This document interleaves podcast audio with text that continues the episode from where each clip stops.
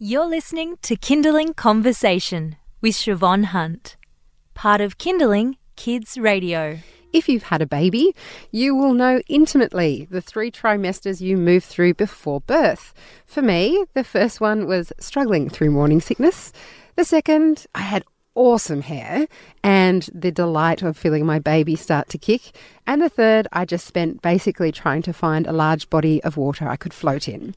Perhaps you've also heard about the fourth trimester. That is, the idea that human babies are so vulnerable and dependent in the first few months outside of the womb that this time should be treated like another trimester of pregnancy. Annalise Corse is a medical scientist and naturopath. Not only does she believe in the fourth trimester, she argues that we all need to accept and support new parents at this time of life. Hi, Annalise, how are you? Hello, thank you for having me today. It's a pleasure. Now, you have a son who is two and a half years old. Yes. Did you, this idea of the fourth trimester, did it come to you as you were going through that period? I'd heard of it.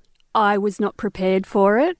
And I would have to say that the fourth trimester really, I guess, hit me about two weeks after he was born. After that initial bubble of a newborn and all the bliss that happens, started to not dissipate, but a little bit of reality started to set in. I'm glad. Well, it took two weeks for you. I think it was like day two for me. Like, right. what? Okay, yeah. So, um, what I described there in terms of people seeing the fourth trimester as the baby being so dependent, is that how you see it as, as, as sort of a period of time that we should mark out? I do think it's a period of time. I also think it's a preparation that most first time parents definitely might be missing out on. Um, I also see it as a period of time that involves the whole family. So, definitely a focus on the baby because physically they're so vulnerable, medically they're still vulnerable in some cases. But there should be more of a focus on the mother, and I also think that fathers are missing out as well. So I definitely see the fourth trimester as very much a family trimester. And what is it you think we need to prepare for, or what do we need to help new parents kind of get a grip on before this period? Mm-hmm. Look, I think everyone's journey into parenthood is very different, and I'm certainly speaking from my own perspective um, but also the perspective of friends and family and just women that I've met through my work. But I think it needs a very holistic approach that involves their nutrition. So that's my naturopathy and medical science hat. Um, but just as a, a, human being and as a new mum, I think that mental health and physical health come into it as well. So it's a very holistic. Um, I guess, way of looking at it. And it's a very it, it's a way of looking at things where you try and bring in things maybe a little bit earlier on. Um, antenatal classes, parenting classes, I really don't think they're preparing people. They prepare people for the birth, but then the birth may not go according to plan. So I think maybe we need to relook at the way that we in- encourage and educate parents. So, antenatal classes, a lot of people will do those in a hospital setting. Yes. Do you see that our medical community needs to sort of step in here and make those different to what they are now? Um, if I could answer quickly, I would say yes. Um, having gone through them myself, they were fantastic. I certainly didn't have a birth experience anything like the typical antenatal classes.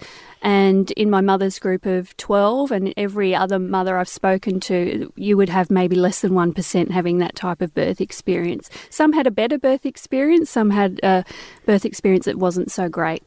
Um, the, the areas that I think are being, uh, I guess, neglected a little bit is definitely nutrition. I think that that is something that can have such a huge effect on your mental state, your energy levels, the fact that you're sleep deprived, and also uh, if you're going to breastfeed and you want to breastfeed for a long time, you need to prepare nutritionally for that. So I think within the medical community, they do a fabulous job of preparing you for some of the, I guess, more medical things that might go wrong, particularly with the baby. But for the parents' health, I think that that's an area that could be looked at more closely. You're listening to Kinderling Conversation. I'm speaking with Annalise Corse, who's a medical scientist and a naturopath, and we're talking about the idea of the fourth trimester. And key to this idea of, you know, the the first few weeks and months that a baby is born, they're still very needy and vulnerable, but treating it like it's a part of pregnancy. And I, I, am wondering, it seems to me that key part of that, Annalise, is that when we're pregnant, there is a lot of care put on the mother. And then when the baby is born, the focus becomes the child. Is that part of trying to extend it out to say, for dads as well, but to say, okay, so you've carried this baby for this long, but even though they're not inside you, it's still taking its physical toll. Yes, absolutely. Particularly, I mean, in terms of breastfeeding, there is a physical toll. There are changes that take place in the woman's body on a almost daily, sometimes hourly basis. Um, there are things that happen during breastfeeding that I experienced that I had no idea experience that you could experience, and it was my research brain as a scientist that I found out all of these things about dysphoric milk ejection reflex and all these. Wow! Ups- I know who who knew. What is that? There's like two hits on Google about that and one research project. So if there are any researchers out there that want to, you know, contribute to the body of knowledge on this, I think it's fascinating. And also there's a lot of things that we need to consider in terms of you know, losses of identity and losses of independence, all of this comes into play.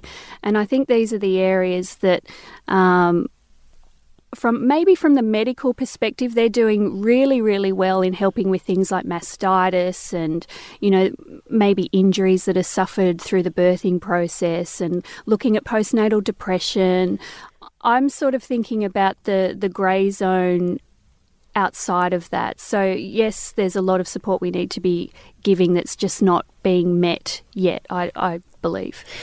And part of this idea you mentioned earlier on is about family and friends. It's about a community coming in to support new parents. Mm-hmm. I'm, I'm curious to see how people have responded to this idea because I kind of get the feeling that unless someone is a parent themselves mm-hmm. or is quite empathic, mm-hmm.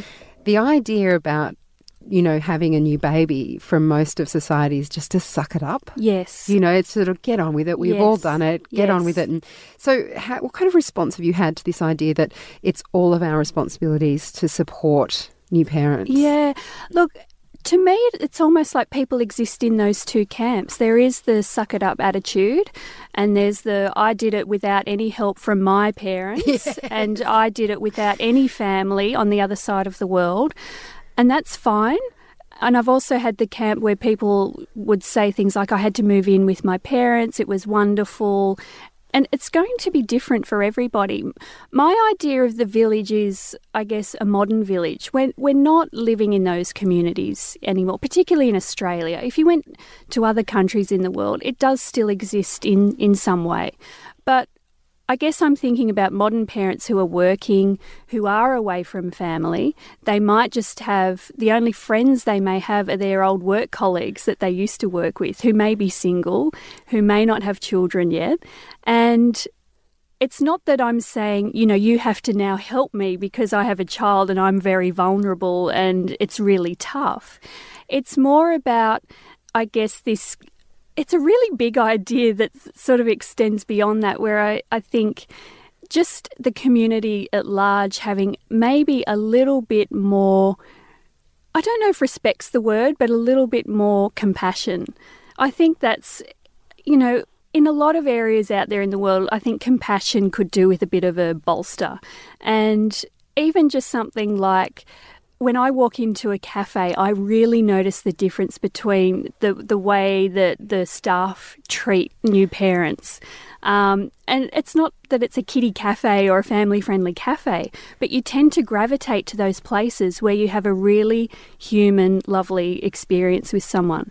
And that's the idea of the village that I'm sort of thinking about. It's not about moving in with your parents, it's not about having your family there every waking moment. It's more of this idea of that it is a tough time in life and just having a five minute conversation with someone, a stranger even, makes such a difference to a new mum or dad who's isolated and who may not have a conversation with another adult all day. Yeah, we've certainly all been there. Yeah. Well, Annalise, it's a lovely idea. I hope it spreads I'd and like, catches yeah, fire. That's what I mean. It's a big idea, but it's it's something that I do think about a lot. Yeah. Yeah, I know it's a great idea. Annalise, thank you so much for your time today. Thank you so much. Thank you.